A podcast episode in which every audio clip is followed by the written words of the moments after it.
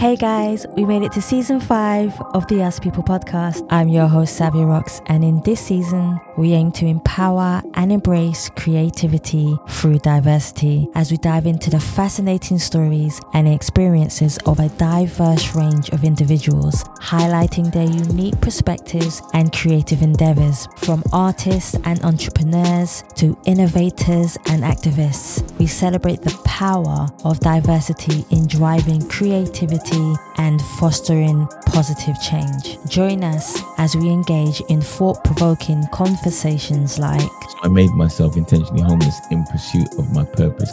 We're aware that a lot of people want to present and they and they were in my position and, and what's worse, they weren't a white male, which is a joke that that's even still a thing. I think my family never ever say you can't do something. So uh, full of support, full of support for whatever dream. If I said tomorrow I want to fly to the moon, they'll probably say I wish you all the best, Mel. So guys, I just want to say thank you for supporting the Us People podcast for the past five years. And we look forward to sharing another new theme song with you. Let's go. Hey, my name is David Sax. I'm a journalist, author, and keynote speaker, and you're listening to the Us People podcast with Savia Rocks.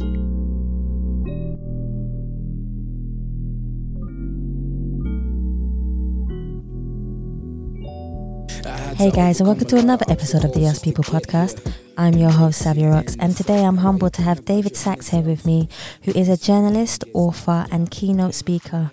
David, thank you so much for taking your time to come on the Us People podcast. How are you doing?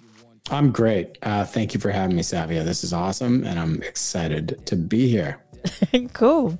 So, my first question that I love to ask absolutely every single guest who comes on the show, and I'm sure anybody listens to the podcast will definitely know this is always my first question, just to get to know a little bit more about you. So, David, could you tell me a little bit about your background of where you grew up, but also how that influenced you to be the person who you are today? Mm, yeah, for sure. Um, I grew up, I don't know, five kilometers north of here. Uh, so I'm, I'm from Toronto. I grew up in Toronto. Um, I've lived around. So I've lived in uh, New York. I lived in South America for a number of years when I was starting out as a journalist. Um, and I've been back here, you know, ever since. Definitely the past 12 months to the day ever since. Haven't gone anywhere. Um, uh, and, you know, I think like it's interesting because Toronto is a city kind of like London that's, you know, full of people who come from all sorts of places, right? Yeah. It's a city that that's a destination for immigration from different parts of the country and all obviously different parts of the world. And so I think that really informed my curiosity about the world, which is kind of what's driven me to do the work that I've done. I mean, I I love to find out about new things and new people and travel and go places and get to speak with people who I never get to speak with, uh, even if they're in a corner of the city that I've never been to before, even if they're in my own backyard, or even if you know they're on the other side of the world like you. So I interviewed someone today who literally grew up like I don't know, ten minute walk from my house. Whoa. You know, we both come from the same small circle of like Jewish Torontonians in their early 40s. Like it's like her, her last name is Sax with an E. I mean, it's this, it's oh, like, it's like, you know, she's like, we have all sorts of friends in common and whatever, but like we never met, we never heard of each other. And then we had like an incredible interview today for this new book I'm writing. And so it's like sometimes you discover, you get to discover these interesting things in people that are right on your nose. And sometimes you have to travel around the world to discover something. And uh, um, is who I am. My next question for you, David, is mm. it's a more of a reflection question, which I love to ask people. So, can you define who you are as a person, and who do you see when you look in the mirror, and what does your reflection say back to you as a person? But also, on the reverse of that question, have you ever looked in a mirror and not recognized the person staring back at you? That's a really good question. Um, it's funny, you know, I, I see this with my own kids. I mean, when my kids who are seven and four, like you put them in front of a mirror, especially a full length mirror, and they're just like, they start talking to themselves, they make up little plays, you know, they make up these little voices, they make these faces and sort of test who they are in the mirror. I I used to do that all the time. Um, and then there gets to this point where you become self conscious about it. You're like, well, you know, you're just this is this is stupid. This is childish. Um, why am I dancing in front of a mirror, making these weird faces or characters or voices front? I used to like close the door and make these voices. You know, I'd be like, "Hello, I'm Savia." You know, I, I, would, I mean, I would just not mocking you. I just like I would, you know, I would put on all these accents and just dumb stuff that that you do, and and um I guess, you know, that's always who I've been is like, I've always been interested in those different voices and those different perspectives. And, um, you know, the mirror allows you to kind of transform, like it, it's a reflection of who you are, which yeah. is, you know, what you're comfortable with in your own skin, but it's also, it allows you to sort of transform that. Um, interesting, like saying this now, we're on a video chat as well as a podcast chat, but, uh, you know, this year, like I've never looked at myself talking more. I mean, as you you know, you said in the intro, I'm a keynote speaker. I used to travel to a place and stand in front of a ballroom or a stage or whatever and talk to whatever the size the audience was. And now, like I do one of these talks, and it's like this. It's just like talking to my reflection yeah. for you know 40 minutes, and it's the weirdest, most soul sucking thing. Um, so I guess I forced you to confront who who you are. Uh, and I think, like most of us, I'm a, I'm people who like I'm okay to glance at my reflection, but staring at it for too long is um, deeply uncomfortable. Maybe I need to take psychedelics and do it one time. Maybe that's it. Oh man. Oh, it's not that bad. I, I think I kind of got used to it. I think after a while. Yeah. After, after a year being in the house and being in London, at least you have the sun. We don't have the sun. We have more rain than any sun. So. We have the sun today. Let's you know. Let's not. It's not California here. It's still Toronto. Yeah. so. So, how did your journey begin when it came to being a journalist, author, and mm-hmm. keynote speaker? Because all of them, I know they, I know they can all intertwine into each other. Mm, mm. Because they're all very um, creative. Yeah, well, I think it's, you know, like many people have found their way into some sort of creative field, probably like you with photography and, mm. and podcasts. And I could assume music based on all the gear behind you, which you yeah. do not need for a simple podcast. Um, uh, I mean, unless you're composing, you know, the jingle for it. Um, like, what is that thing in the yellow behind you with the big buttons on it? Which one down here? Okay. Yeah. We're gonna okay, we'll talk about the studio. Okay. Oh, okay. So, I thought so it was down, like So down here, yeah. Um I have like an M audio box here, which is connected underneath it. I've got two um towers on this side. So I've got a PC tower and I've got an Apple Mac tower, which I have. Um, I was a professional songwriter before I started any of this. Okay, so it's going right, to start to make sense now. Got it. And on the other side, I have well, behind me you can see my keyboard. So yeah, I play the piano. Um, and on the other side, I have. This is me. I've been trying to learn last year, but uh, see, I can play "Lean on Me." I can play the chords to "Lean on Me." I which, started on a little keyboard. It, it, was tiny. Yeah. You know, and I oh, broke no, my dad's, yeah. I broke my and dad's keyboard. Yeah, and then I built it up, and then um, nice. Same with photography. Like all the camera gear is up here. Oh, yeah. So I kind of just build it up as I go along yeah. and just yeah do the best that I can. What I have, yeah. Well, that's it. You know, so I, I was the kid that talked to himself in the mirror, and I always like to, you know, give talks at school if there was like a some assignment. Like I had no problem getting up in front of the class.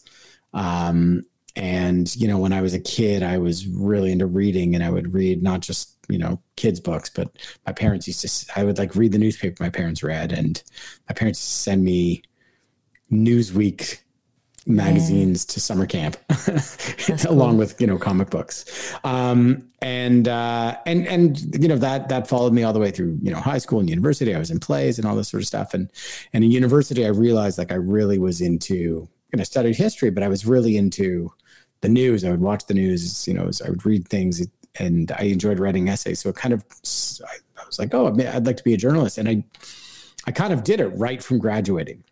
Okay. Um, but uh, I started off freelancing because nobody would give me a job, and um, and so I was just kind of like thrown in right away. So it was like, all right, well, all I have to do is write an article and or sell an article and then write it, and someone will pay me. Okay, I can do that. I can do another. I, you know, it's that just snowballed, and it's kind of the same version of what I do. Okay, to you know, I, I like to write a book. Well, all I have to do is write a proposal and if I like a publisher wants it, they they give me money to write it. Okay, great. And like I've done that now, you know, four times now, working on the fifth. So, um, and the speaking was, you know, the first book came out, and I went out on book tour, and I was like, hey, I really enjoyed like talking at these events about the books. And someone's like, well, you know, you can get paid for that. I was like, oh, go on. And then, you know, that's what I do now or did until last year. Um, so, uh, so, you know, all these things just kind of evolved out of the same basic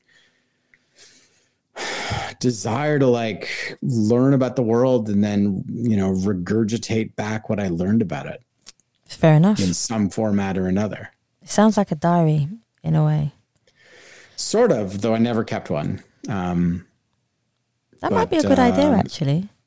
Yeah, I'm. I don't know. I'm at the point where I'm like, oh, I'm not going to write something unless someone pays me, which is probably a, a, terrible idea, but in some ways a smart one too. Everyone, everyone is different. everyone is completely different. Okay. Yeah.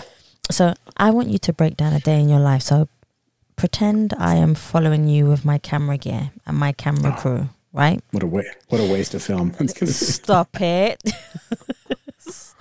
I want to know what you do when you wake up in the morning to when you have a creative idea for mm-hmm. writing. Mm-hmm.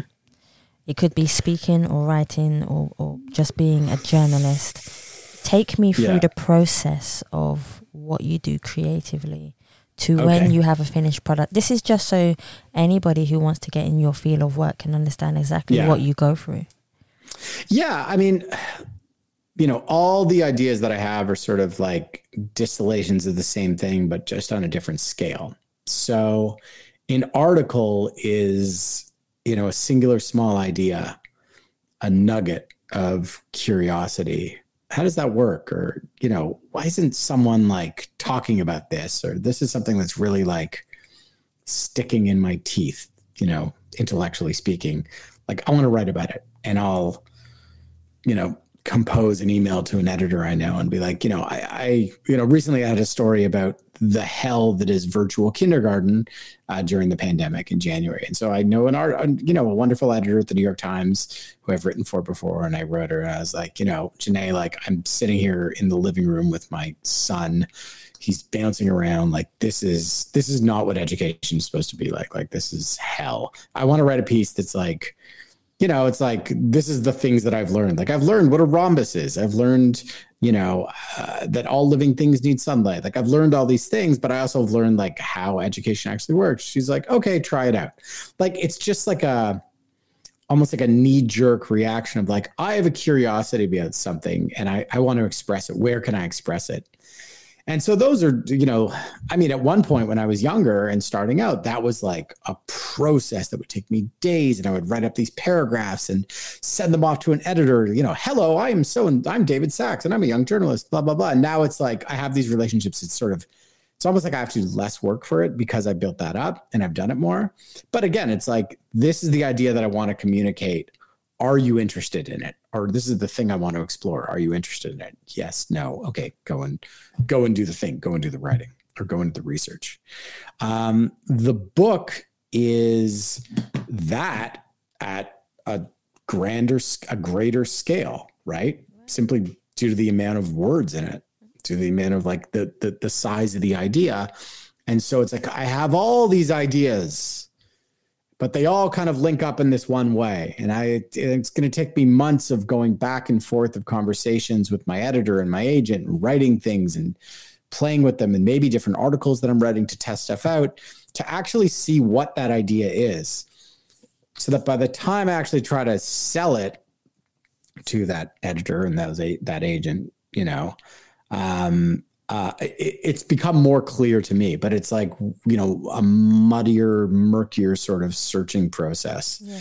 Um, and then actually going and, you know, th- taking that process and like expanding it into the actual thing that you're trying to, you know, do, which is you're essentially trying to answer a question right or or a series of questions um, so you know for the last book that i wrote the one that you um, got in touch with me about the soul of an entrepreneur yeah you know, it was a couple years ago, it was like something's going on with entrepreneurship, but like nobody wants a book about something's going. That's not a book. It's just like a question. And so the fundamental question was like, you know, what is the true meaning of being an entrepreneur and how do we get away from that? And that's like, okay, I can answer that. And here's how I'm going to ask the questions. Here's how I'm going to structure it. Like, that's a just a long sort of process of which the actual typing of the words is is you know the last part of it and probably the easiest part See, I like I like the way you broke that actually down for people to understand that. So Yeah. I would love to know what was it like writing your book? What was it like getting into that zone and saying I'm going to write this book so that people can understand more about the soul of Yeah. entrepreneurship, especially but um, why why that title? Why specifically that title too? Yeah, yeah. I think it was my publisher who came up with the title, um, who usually comes up with good titles.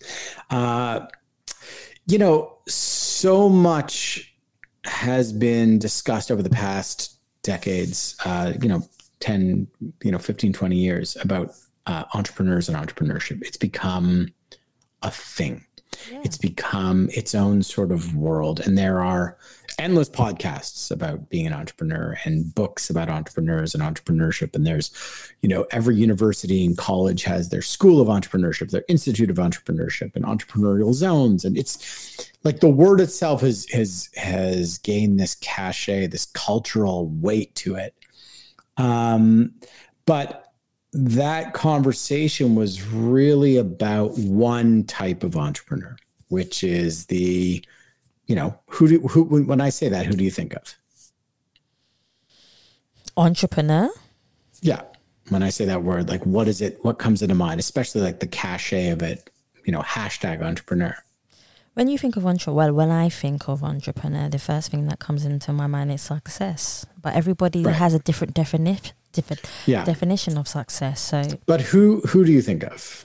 oh, that's easy. Okay, I think of people like uh, Richard Branson, Oprah, Right. Oprah Winfrey. Um, it, the list goes on. yeah, Elon Musk, There you go. Zuckerberg, right? Mhm.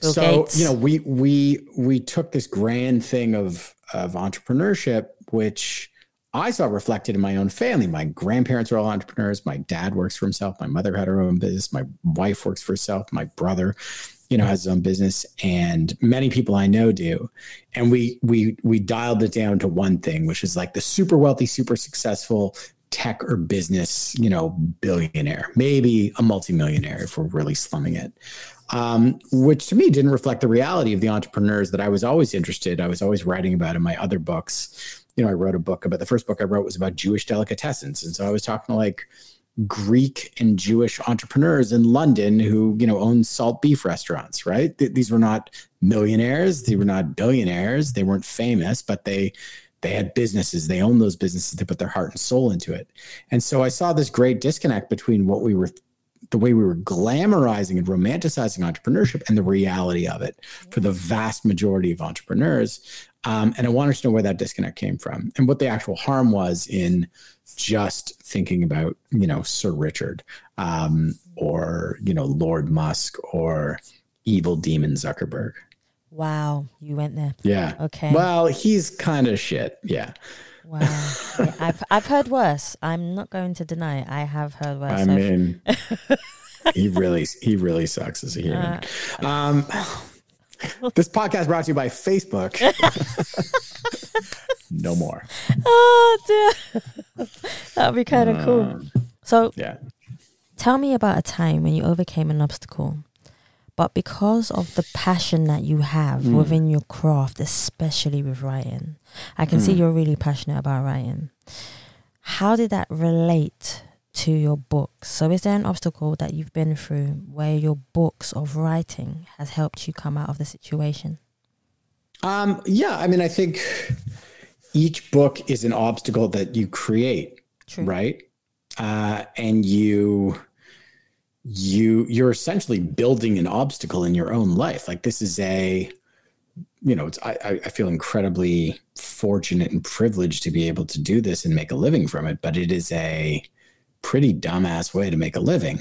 Um and and so you know you're like okay i'm gonna spend two to five years wrestling with this idea in my head um, for the slim chance that someone's going to be interested in it and pay, you know, you know, 12 quid to, to buy um, this book uh, and read it. And the odds are that they're not, you know, I mean, and so throughout that entire process, it is a, series of obstacles and struggles the greatest of which is your own you know sense of self-doubt and self-worth um, for this book i really really had to struggle with that and that was actually an issue that i tackled in the book and the way entrepreneurs have to face that um, uh, that that's quite different than the way that people who have a job do um, uh, and so you know like i think it's again that same curiosity is what keeps driving it so for my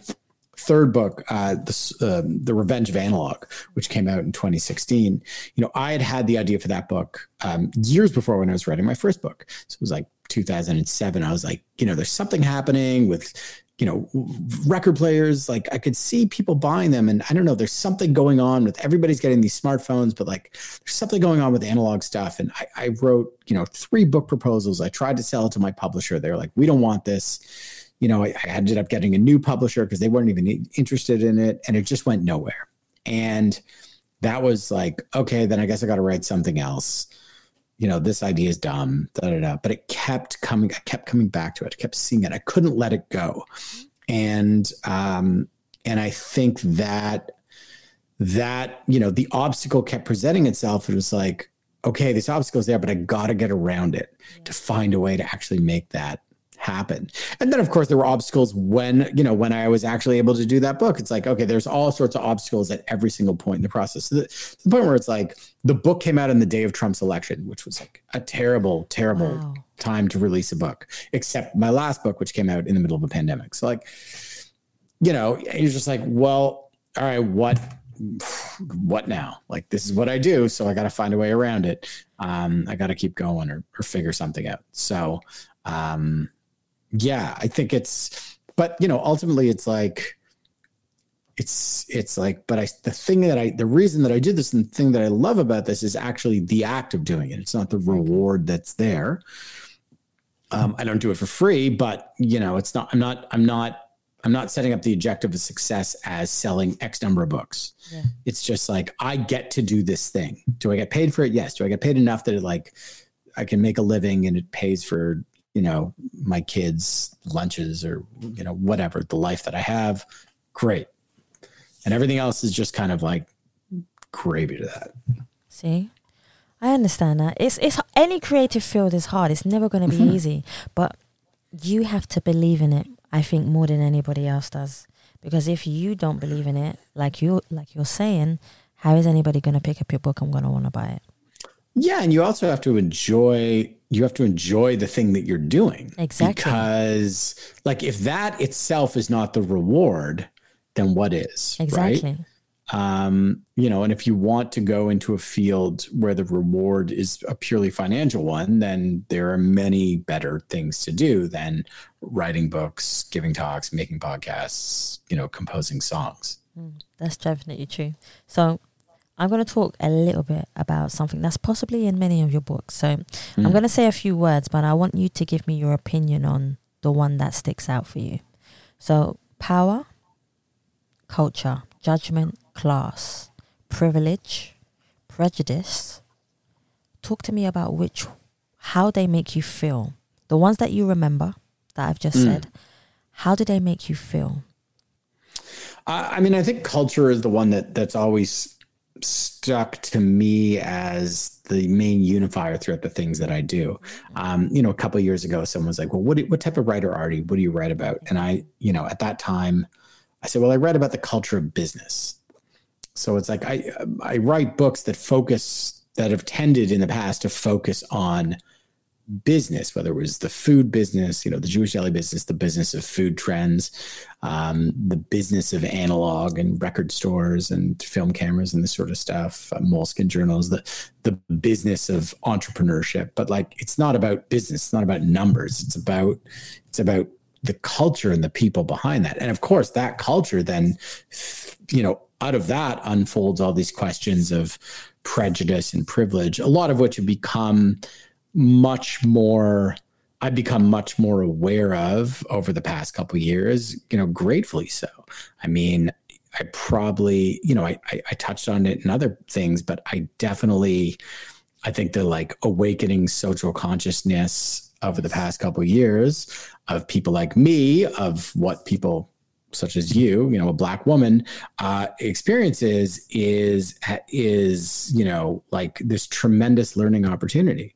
The unquestionably the the most interesting and you know um, engaging experience I had in this past book was um, really when I went down to you know New Orleans and spent um, a couple days uh, interviewing African American women in the hair and beauty business about what entrepreneurship meant to them.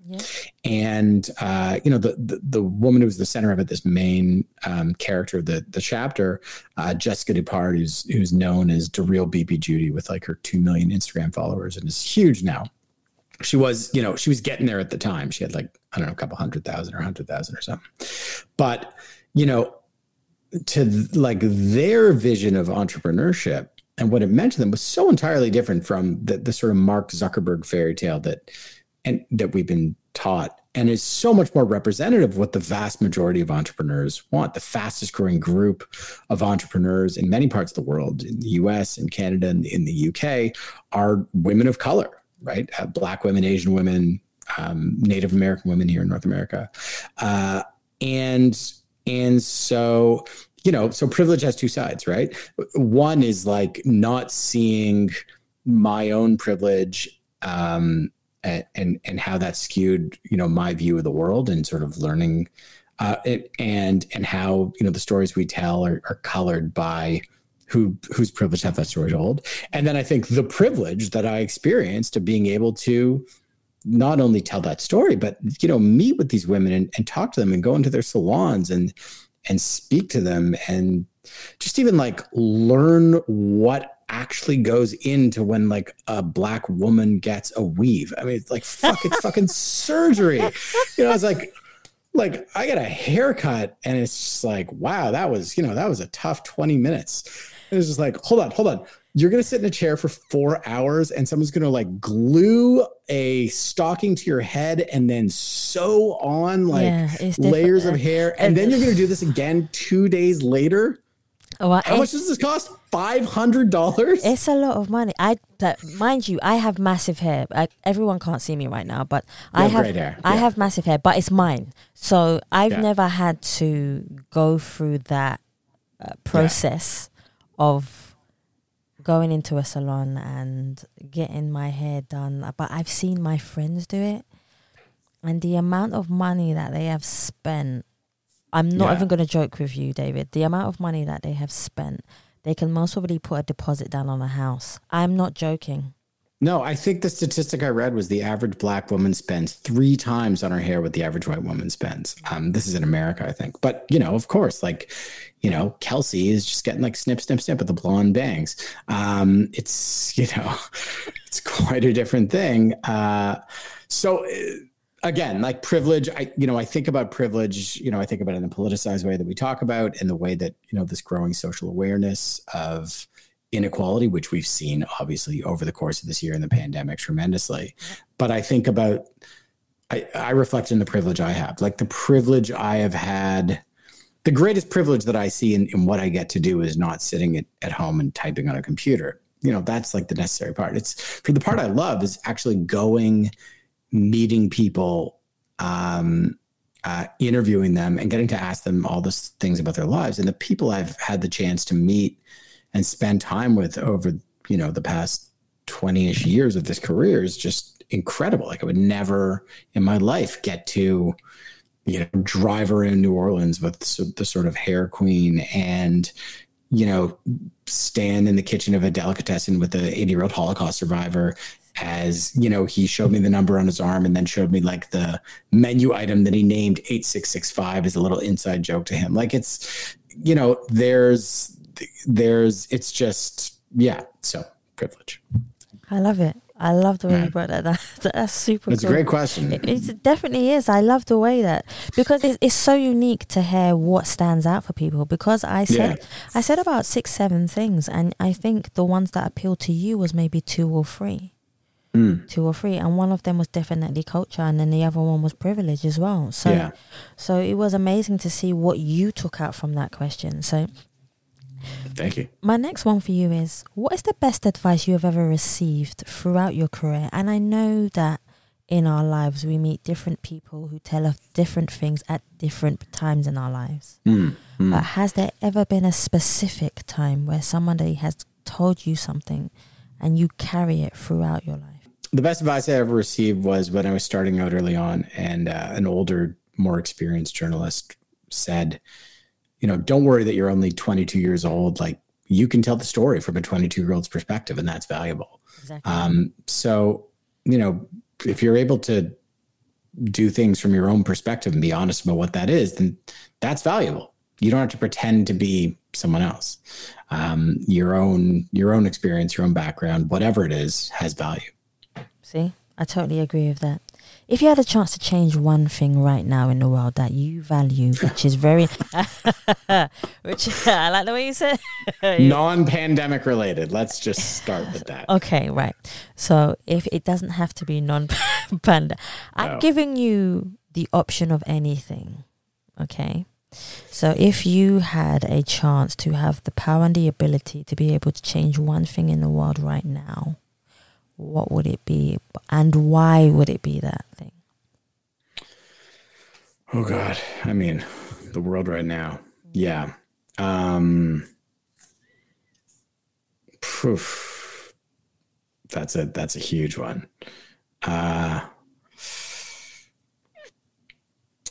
i think honestly like i think you know some i was interviewing someone the other day. I'm writing a new book about what we've learned about our relationship to digital technology and during this during the pandemic and how we want to maybe change that going forward in the future what the future looks like. And he's a, a well-known researcher and scientist and um, he said you know you know like if we shut down facebook tomorrow I mean, it would be annoying and inconvenient, but like we'd probably be better off for it. And I feel like if I could change one thing in the world, it's like I kind of wish this thing had never invented. You know what? I, I'm I'm actually with you. Yeah, I kind of help you. yeah.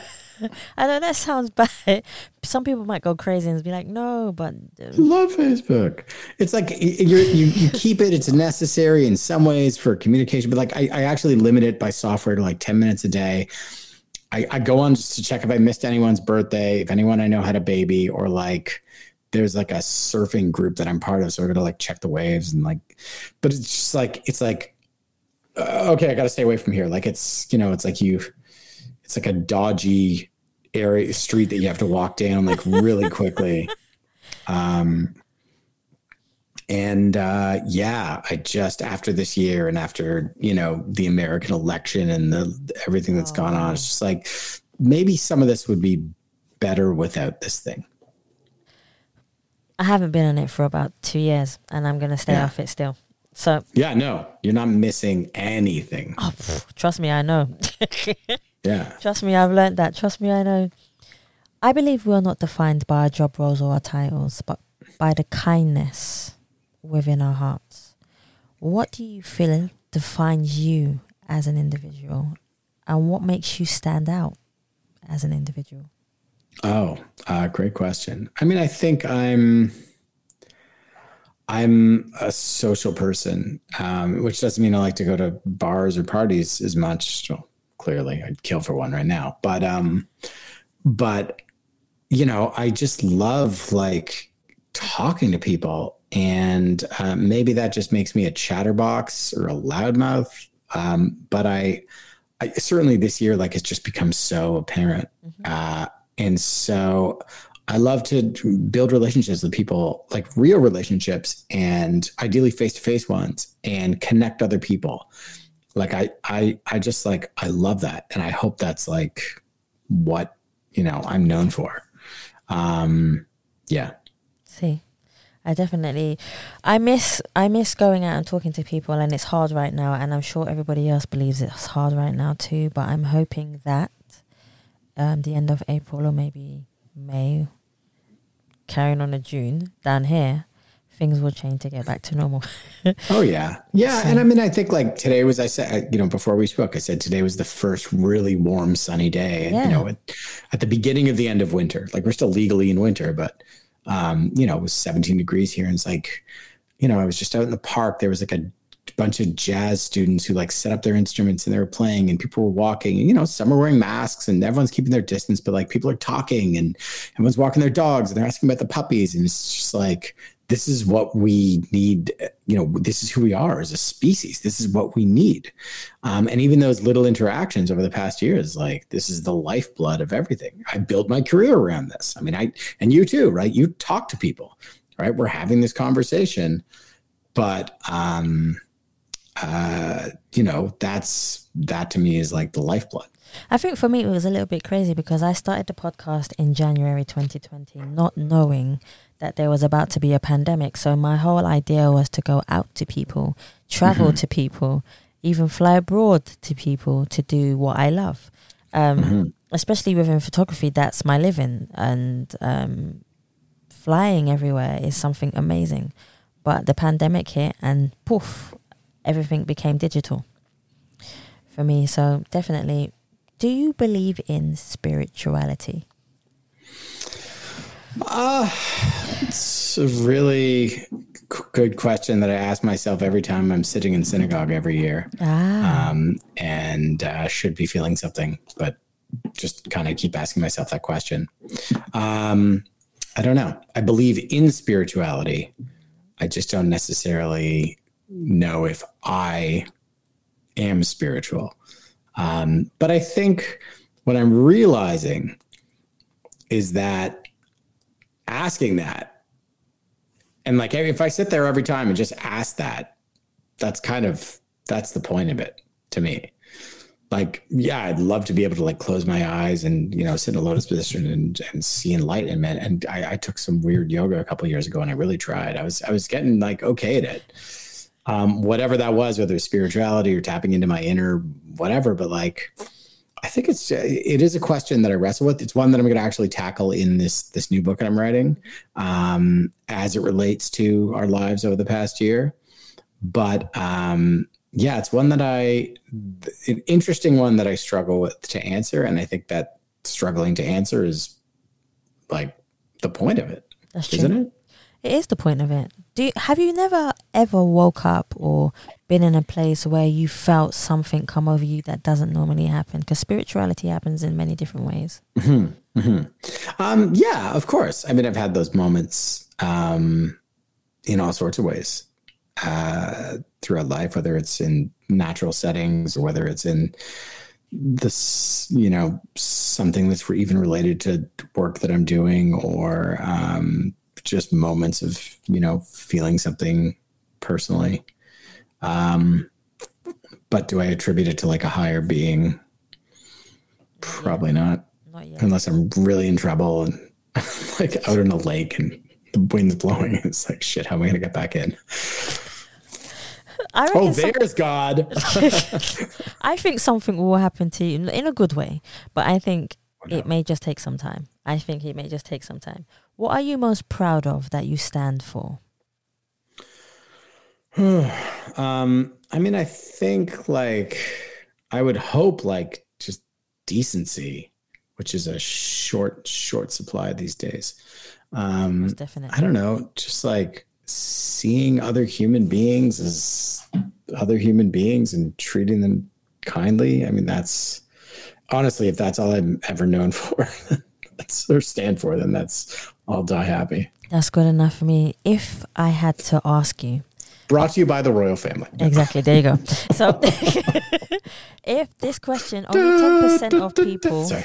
only ten percent of people have been able to answer this question, okay, on my podcast. So, if I said to you, David, you're allowed to choose one question, or you're allowed to choose one song that is a soundtrack of your life.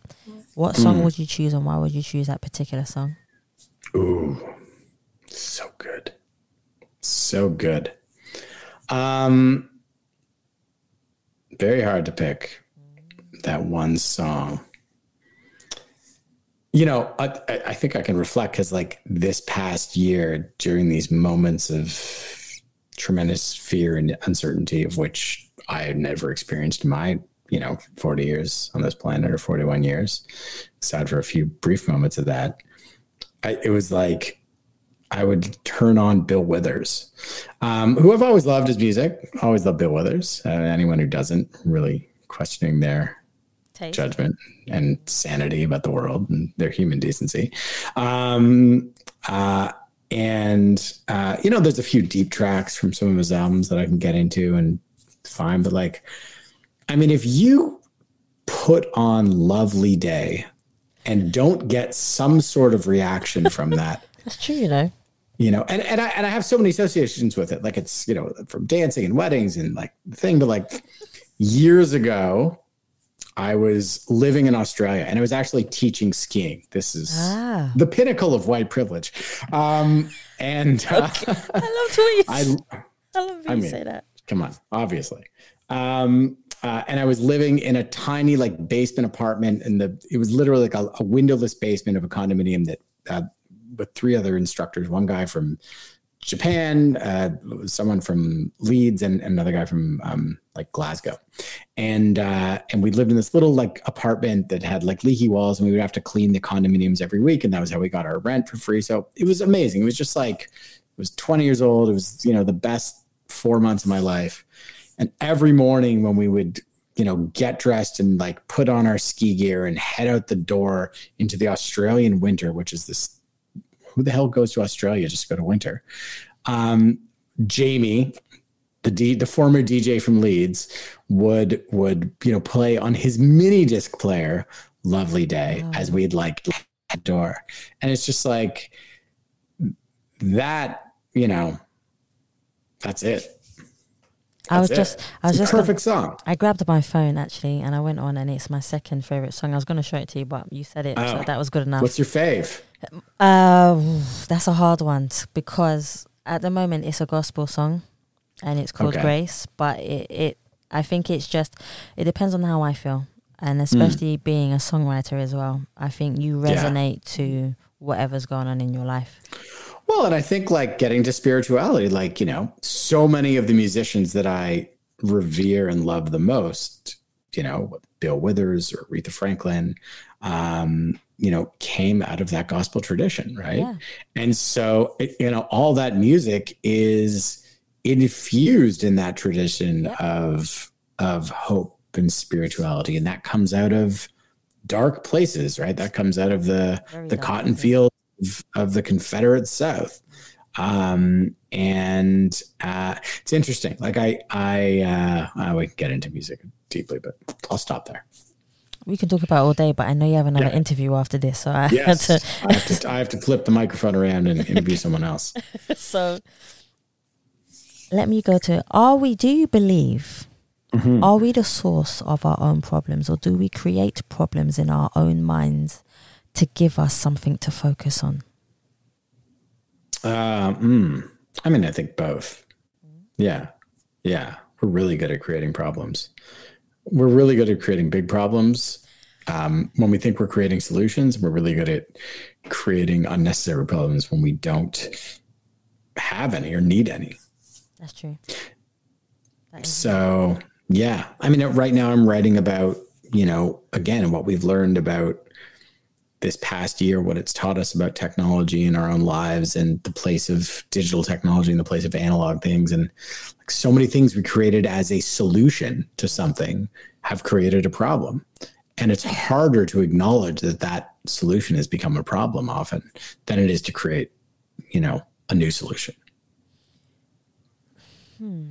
i'm trying to think yeah no i understand it Facebook being a great example. i know you Or- really, you really don't like facebook do or whatever. Okay, well, I won't say Facebook. No, I mean, um, you know, uh, uh, Uber, right? You're like, oh, well, there's, you know, wouldn't it be great like if there's a more efficient way to get taxis, and this way we can have less traffic and, um, you know, people won't need to have cars. There'll be less pollution and whatever. And then that solution actually creates new problems, which is like more traffic, Yep. you know, inequality, drivers making crazy U-turns in the middle of every goddamn intersection, driving the wrong way on one-way streets, um, uh, you know, more cars idling, um, more accidents. Like this problem has that we create a solution for has become in, itself a problem. Yep, it's definitely true.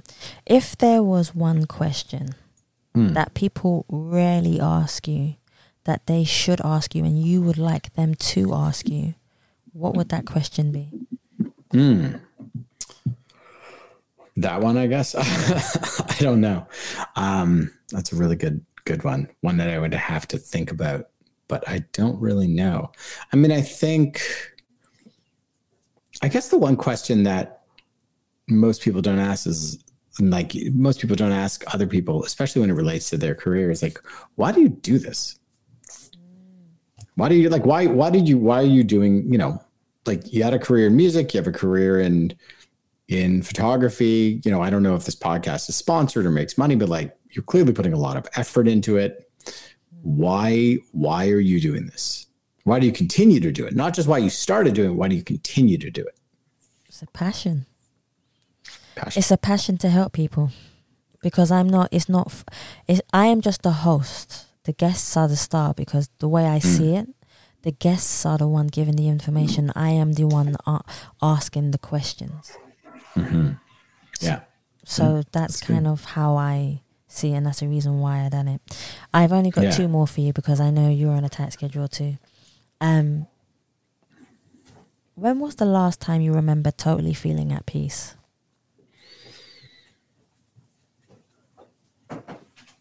Um, I, I mean, I'm just trying to think. You know, I was just out of lunch. I, I'd done two really good interviews in the morning for this book, which is always, you know, a tough thing to do. You, some some of them work out great, and some of them you're like, okay, that conversation was, you know, a bit of a waste of an hour, but it's okay. Done two really good ones. I texted my next door neighbor. I was like, hey, do you want to? Should we go for a walk and get lunch? Got a great sandwich at this new place that opened up. You know, went to a park. It was sunny out, sitting in the sun, talking, eating a good sandwich, and then went to another park. And there's this jazz band that was playing all fall and summer, kind of at the end of the street in this park. Just these students, and they were like really good. And then you know they went away for the winter because it's very cold here. It's not like Yeah, London. Um, and all of a sudden they were out. And I and I said the other day, I'm like, it'll really be spring when those like jazz geeks get out. And I was just sat there for I don't know 45 minutes listening to them. You know, put like ten dollars in their in their case, and it's just like this is it. Like I'm good. I'm good today. So yeah, that was an hour ago. Oh wow, that's super cool. Namaste. That's super uh, cool. So, what would you like your legacy to be? When you feel, and only when you feel, David, that you have done enough, what would you like your legacy to be? I mean, the thing I say, uh, which I never get, I, I still like, it's like, all right, I've lived statistically speaking close to half my life. Um, so the thing that I really wanted to find the second half is like that he gave back, um, which I do here and there in little ways. But have I have I found the way that's done it that's satisfied me? Um, you know, I'm not Richard Branson. I don't have a foundation. I don't have, you know, I give a little bit of money here and there. I volunteer for this thing or that thing. But like, what is the thing that's going to allow me to feel as though I've given back as much as I can? Um, I feel like increasingly as I get older, that's that's a, a, a desire that that I want to fulfill. So I hopefully will do it and then probably write a book about it. So at least I can make some money to give away or something. You'll be fine. You'll be absolutely fine, David. My last one for you before we go, Yeah, yeah, yeah. Which is, can you tell us where we can find you on all your social media platforms? Not Hmm. Facebook, but all your all your social media platforms. And if anybody would like to get in contact with you the same way I've been privileged to, please tell us where you can find you. Sure. Yeah. I mean, I'm most often at Twitter uh, at Sax David, S A X D A V I D. Um, and, you know, that's it. That's, Cool. that's where I am. That So sounds good to me. I'm out there. I'm on the internet, even on Facebook, though not begrudgingly. Very begrudgingly. David, thank you so much for being so Thank you, patient. Savia. This was wonderful. No, you're welcome. You're so welcome. Thank you so much for taking your time to come on the podcast. I really appreciate it. No, you're welcome. Yeah, my pleasure. Guys, thank you so much for listening to the Us People podcast. And please remember you can subscribe to Spotify, iTunes, Google Play, and any other platform that you prefer listening to. Please also follow us on Facebook, Instagram, and Twitter. And you can also donate to the Us People podcast by simply going to the Savia Rocks website or just typing in paypal.me forward slash Us People podcast. Guys, thank you so much for listening. Stay happy, stay positive, and as always, please continue to be kind to one another.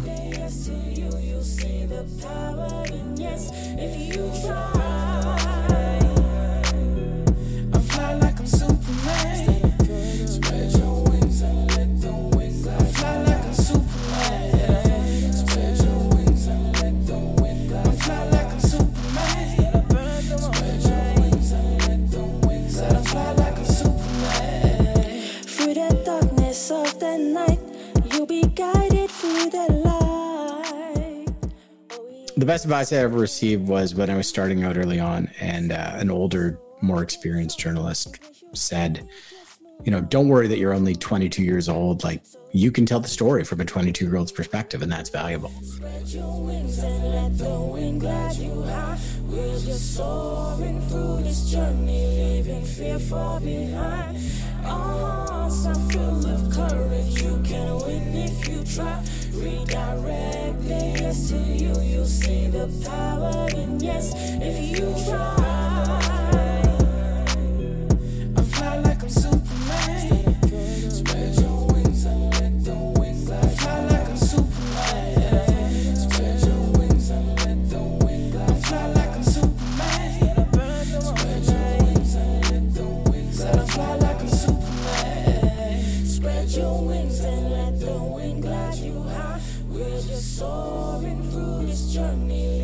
Fear far behind.